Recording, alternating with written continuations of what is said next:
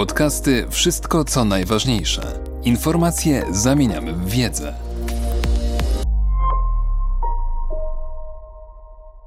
Agaton Koziński W grze świata w luźne skojarzenia Polska nie zajmuje zbyt wiele miejsca. Dziś na świecie liczy się gra w luźne skojarzenia. Kluczowe jest, kto z czym się kojarzy, od razu automatycznie. Nad tym się pracuje. Nad tym także Polska powinna zacząć pracować. Na razie nie robi tego dobrze. Józef Czapski sam siebie uważał za malarza. Je suis le plus grand peintre de Paris. Jestem największym malarzem Paryża. Lubił mówić o sobie, zwracając uwagę na swój wzrost. Żaden inny mistrz pędzla mieszkający w stolicy Francji w drugiej połowie XX wieku nawet się nie zbliżał do jego dwóch metrów wysokości. Ale dziś o Czapskim pamiętamy nie z racji tego, jak korzystał z pędzla, tylko z powodu jego życiorysu. Walczył w wojnie polsko-bolszewickiej w 1920 roku oraz wojnie obronnej w 1939 roku. Jako jeden z pierwszych starał się ustalić, co się stało z polskimi oficerami w Katyniu. Po wojnie razem z Jerzym Giedroyciem współtworzył paryską kulturę, wspierał działalność antykomunistyczną w kraju, do tego malował i pisał głównie o malarstwie Cezana i pisarstwie Marcela Prusta. Za nowy kąt patrzenia, za swój język, swoje pismo, pisarz musi płacić ciężkie myto.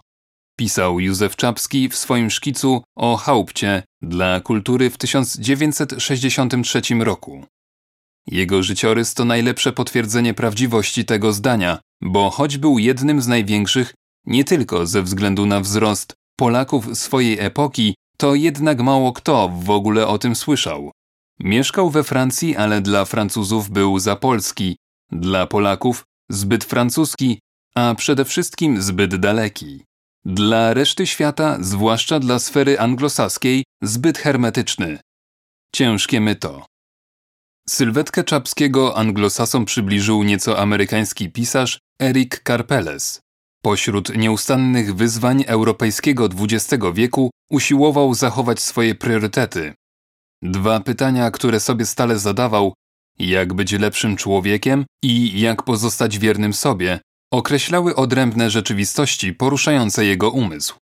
Pisał w biografii prawie nic. I dodawał, że jego samego wręcz pochłonęły napisane przez Polaka refleksje o Pruście i Magdalenkach, stąd pomysł nad studium o jego życiu. Obok Czapskiego nie dało się, do dziś się nie da, tak po prostu przejść obojętnie. Był na to zbyt charyzmatyczny, zbyt wrażliwy, zbyt inteligentny. Ale za to łatwo odsunąć go w cień. Jeśli brakuje człowieka lub instytucji, która opowie jego historię, streści, w jaki sposób walczył z dwoma totalitaryzmami, jak wpłynął na europejską kulturę, to pamięć o takiej postaci jak Czapski zwykle zostaje uwieczniona w jakimś podrzędnym muzeum, które ludzie odwiedzają tylko wtedy, gdy zaskoczy ich deszcz na ulicy. Prawie nic.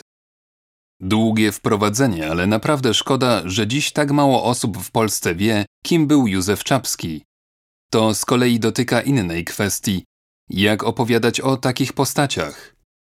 Jak mówić światu o wielkich Polakach, którzy, choć ich osiągnięcia bronią się w skali bezwzględnej, pozostają w dużej mierze nieznani lub mało znani. Owszem, problemem jest język.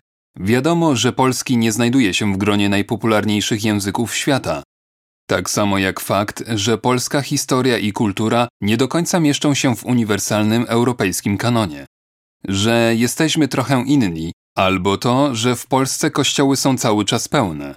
W postoświeceniowej Europie informacja o tym zawsze jest przyjmowana ze zdziwieniem, a czasami rozbawieniem. I jeszcze jedna przeszkoda wielowymiarowość. Czapskiego nigdy nie dało się opisać jednym krótkim równoważnikiem zdania. Walczył z faszyzmem, ale też z komunizmem. Był malarzem, ale też pisarzem. Był arystokratą, ale też skromnym katolikiem. Introwertykiem, ale też chętnie błyszczał na paryskich salonach. Jakiego zwrotu najlepiej użyć, żeby najpełniej opisać tego typu osobowość? Zdaje się, że językiem Facebooka. To skomplikowane. Przykład Czapskiego jak w mikroskopie pokazuje kwestię szerszą. Właściwie od odrzucenia komunizmu w 1989 roku w Polsce powraca pytanie, jak opowiadać o naszym kraju.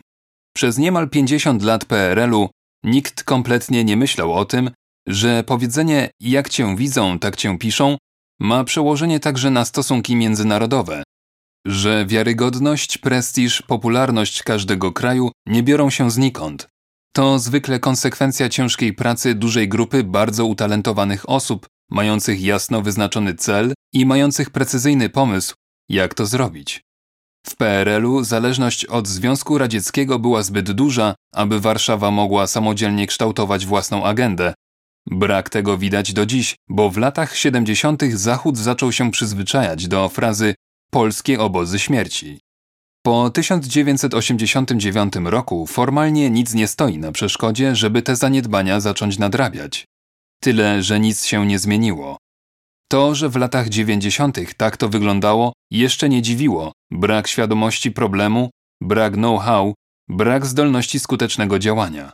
Ale w XXI wieku także działań było jak na lekarstwo, a każde z nich chaotyczne, niespięte żadną klamrą, leitmotivem, nie wpisywało się w szerszą strategię. Choćby słynny polski hydraulik. Świetny, dowcipny pomysł wywołał sporo szumu i niemal żadnego efektu. Jeśli trzymać się złotej triady, daj się zauważyć, bądź potrzebny, zdobądź szacunek, to ta akcja spełniała tylko pierwszy jej punkt, w dodatku zaledwie na chwilę. Zabrakło koncepcji, jak to zainteresowanie podtrzymać, nie mówiąc już o tym, by przeskoczyć do kolejnych punktów. Sytuacja bardzo szybko wróciła do punktu wyjścia. Polska krajem anonimowym nie jest, ale gdyby poprosić na ulicy Tuluzy, Lidz czy Turynu przechodniów o wymienienie trzech skojarzeń z naszym krajem, zdecydowana większość nie umiałaby odpowiedzieć. Na pewno by wiedzieli, że taki kraj jak Polska istnieje, i na pewno mieliby duży problem, by powiedzieć o nim coś więcej. Czyli dokładnie odwrotnie niż Polacy zapytanie o Francję, Wielką Brytanię, Włochy czy Hiszpanię. Dlaczego przełamanie syndromu czapskiego jest takie ważne? Właśnie dlatego, że jak cię widzą, tak cię piszą. Dziś na świecie liczy się gra w luźne skojarzenia. Kluczowe jest, kto z czym się kojarzy, od razu, automatycznie. Im więcej luźnych skojarzeń z danym krajem ludzie umieją wymienić, tym wyżej stoi on we wszelkiego rodzaju rankingach. Francja to kuchnia, wina i wieża Eiffla. Wielka Brytania to królowa, herbata i piłka nożna, a Włochy to zabytki Leonardo da Vinci i starożytny Rzym. To jest właśnie soft power, Miękka siła przyciągania, która za pomocą perswazji, uroku i atrakcyjności pozwala osiągać nawet twarde polityczne cele. Przetrwają najpiękniejsi, pisała jakiś czas temu Nancy Etkoff. Dziś ta zasada coraz częściej rządzi światową polityką. I to nie jest żadna nowość. Termin soft power ukuł Joseph Nye dopiero w 1991 roku, ale jej siłę wykorzystywano od dawna. Przykład? Rok 1814. Pobita Francja przygotowuje się do Kongresu Wiedeńskiego, który zgodnie z logiką powinien być momentem jej upokorzenia. Ale Talleyrand, francuski minister spraw zagranicznych, do tego nie dopuszcza. Do Wiednia bierze ze sobą wybitnego kucharza Marie-Antoine Carema i razem zaczynają snuć swoje sieci. Talleyrand właściwie co wieczór zaprasza na przyjęcia. Goście tłumnie się schodzą, a Karem dokonuje cudów, żeby uczynić wieczór niezapomnianym. Gdy przychodzą w gości Rosjanie, na stole pojawia się pudding Nesselrode. Karl Nesselrode był rosyjskim ministrem spraw zagranicznych. Kiedy pałacyk francuski odwiedzają Austriacy, w menu można znaleźć bomb à la Metternich. Clemens von Metternich kierował austriacką dyplomacją. A w czasie kolacji Karem też tego pilnował, męską część delegacji zabawiają panie do towarzystwa. Efekt? Francji podczas kongresu nikt nie upokorzył i choć Napoleon przed chwilą rzucił trzy czwarte Europy na kolana, dzięki zabiegom Talleyrand, Francji właściwie włos z głowy za to nie spadł. Tak wygląda soft power w praktyce. Ale żeby móc z niej korzystać, trzeba ją zbudować. Konieczny jest dobry pomysł, taki jak Talleyrand miał z organizacją przyjęć. Ale sam pomysł by tu nie wystarczył. Wcześniej trzeba było zbudować wizerunek Francji jako kraju świetnej kuchni i dobrej zabawy. Trzeba było stworzyć cały system szkolenia, który był w stanie ze swoich szeregów wypuścić takiego geniusza rondla i patelni jak Karem. Trzeba było też wykazać się wprawą dyplomatyczną, żeby pojawiające się szanse wykorzystać. I trzeba było umieć te wszystkie elementy połączyć w jeden sprawnie pracujący na rzecz państwa mechanizm. Otoczenie międzynarodowe jest szalenie konkurencyjne i niezmiennie rządzi się tymi samymi regułami. Największym zależy na zachowaniu status quo, zakonserwowaniu istniejącego układu sił. I będą robić to, co w ich mocy, żeby nie dopuścić do zmiany. Po co naruszać istniejącą równowagę, skoro aktualny ład ich satysfakcjonuje? A teraz przyjrzyjmy się sytuacji Polski. Gdyby nagle inne kraje zaczęły poświęcać nam więcej czasu, to w naturalny sposób musiałyby odpowiedzieć na kilka pytań. Na przykład, czy właściwie się zachowały w 1939 roku? Co zrobiły, żeby zatrzymać Holokaust? Czy ich polityka w czasie konferencji w Jałcie była uczciwa? Czy Polska uzyskała reparacje wojenne? Odpowiedzi na każde z tych pytań byłyby zawiłe, składałyby się ze zdań wielokrotnie złożonych, obudowanych mnóstwem kwantyfikatorów. Poziom ich skomplikowania byłby tak wysoki, że lepiej odpowiedzi nie udzielać wcale. To strasznie dziwaczne, niewiarygodne, że mielibyśmy kopać rowy i zakładać maski gazowe z powodu kłótni w jakimś dalekim kraju między ludźmi, o których nic nie wiemy. Mówił brytyjski premier Neville Chamberlain w 1938 roku o Czechosłowacji. Dużo się od tej pory zmieniło, dziś nikt na Zachodzie nie formułuje publicznie tak cynicznych komentarzy. Ale trudno uwolnić się od przekonania, że cały czas dla Zachodu sytuacja, w której Europa Środkowa to ludzie, o których nic nie wiemy, jest optymalna. Bo skoro to tak odległe kraje, to nie trzeba na nie zwracać uwagi i odpowiadać na pytania, jeśli się pojawiają. Trochę to wygląda jak zabawa dziecka, które zasłania oczy i wydaje mu się, że nikt go nie widzi, ale z dziecinadą nie ma to nic wspólnego. To twarda polityka. Widać ją na każdym kroku. Do tego się używa owej soft power. Poprzez selekcję negatywną, niewpuszczanie do wytworzonej przez nią bańki informacyjnej niewygodnych treści, można skutecznie unikać pytań, na które nie ma łatwej odpowiedzi. Tak wygląda poważna, robiona na zimno polityka. W ten sposób konserwuje się istniejący system, najwięksi utrzymują status quo.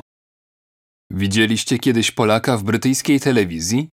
Polacy to największa grupa imigrantów w Brytanii, jest ich około miliona, więc można by się spodziewać, że będą w kółko pojawiać się w TV. Ale nie, prawie ich nie ma. Zwracał uwagę niedawno na łamach tygodnika Spectator Ben Sixsmith, brytyjski dziennikarz. I to nie przypadek. Polaków nie ma w telewizji ani na Wyspach, ani we Francji, ani w Niemczech. We Włoszech jest aktorka Kasia Smutniak, ale tylko dlatego, że wyszła za mąż za znanego Włocha. Bez tego raczej by nie zaistniała. Choć polska mniejszość w tych krajach jest naprawdę solidnie reprezentowana, to na poziomie mediów właściwie jej nie widać. Z prostej przyczyny, bo lepiej nie ryzykować dopuszczenia jej do głosu. Widać, jak skutecznie selekcjonuje się przekazywane treści za pomocą własnych baniek informacyjnych.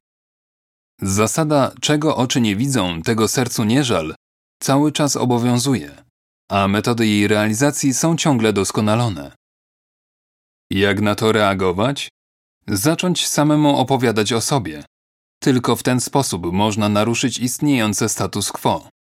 Tylko wchodząc z własnymi tematami w bańki informacyjne innych krajów, zaistniejemy tam. Tu nie chodzi o żadną agresję, wojnę hybrydową czy wrogie przejęcie cudzej agendy, ale Polska ma naprawdę wiele ciekawych historii do opowiedzenia. Nikt na świecie nie wie tyle o II wojnie światowej co my. W końcu tutaj się ona zaczęła, na naszym terenie rozegrały się jej najbardziej dramatyczne epizody. Nikt nie wie tyle co my o zimnej wojnie, obaleniu komunizmu, transformacji ustrojowej. Nikt lepiej od Polaków nie zna i nie rozumie Rosji systemu, który tam zbudował Władimir Putin. Polska tylko w XX wieku była prawdziwą fabryką bohaterów. Rotmistrz Pilecki, rodzina Ulmów, Jerzy Popiełuszko, Józef Czapski, Maksymilian Kolbe, pułkownik Kukliński, by wymienić przykłady pierwsze z brzegu. Każdy z tych życiorysów to gotowy scenariusz na fascynujący film, który dobrze nakręcony walczyłby o Oscary oraz Złote Palmy w Cannes. To nie jest tak, że prób żadnych nie było. Choćby przykład polskiego hydraulika. To był świetny sposób na wrzucenie własnych treści do francuskiej bańki informacyjnej, ale stał się epizodem bez znaczenia. Bo nie miał żadnego ciągu dalszego, bo nie wpisywał się w żadną szerszą strategię. Teraz znów udało się dokonać wyłomu. Akcja zaplanowana i wykonana przez Instytut Nowych Mediów, gdy 1 września Le Figaro i L'Opinion, The Washington Post i Chicago Tribune, Le Soir, El Mundo, Die Welt, Sunday Express, a więc ważne dzienniki europejskie i amerykańskie przypomniały, co się wydarzyło w 1939 roku. Udało się podmiotowo przypomnieć o Polsce, ale jeśli ciąg dalszy nie nastąpi, ta akcja pozostanie tylko miłym wspomnieniem dla jej organizatorów, niczym więcej. Rozbić bańki informacyjne można tylko pracą systemową i skoordynowaną. Kropla drąży skałę nie siłą, lecz często spadając. Owidiusz wypowiedział te słowa w pierwszym wieku przed naszą erą, lecz dziś są bardziej aktualne niż kiedykolwiek wcześniej. Podcasty Wszystko co najważniejsze. Czytał Mateusz Mleczko.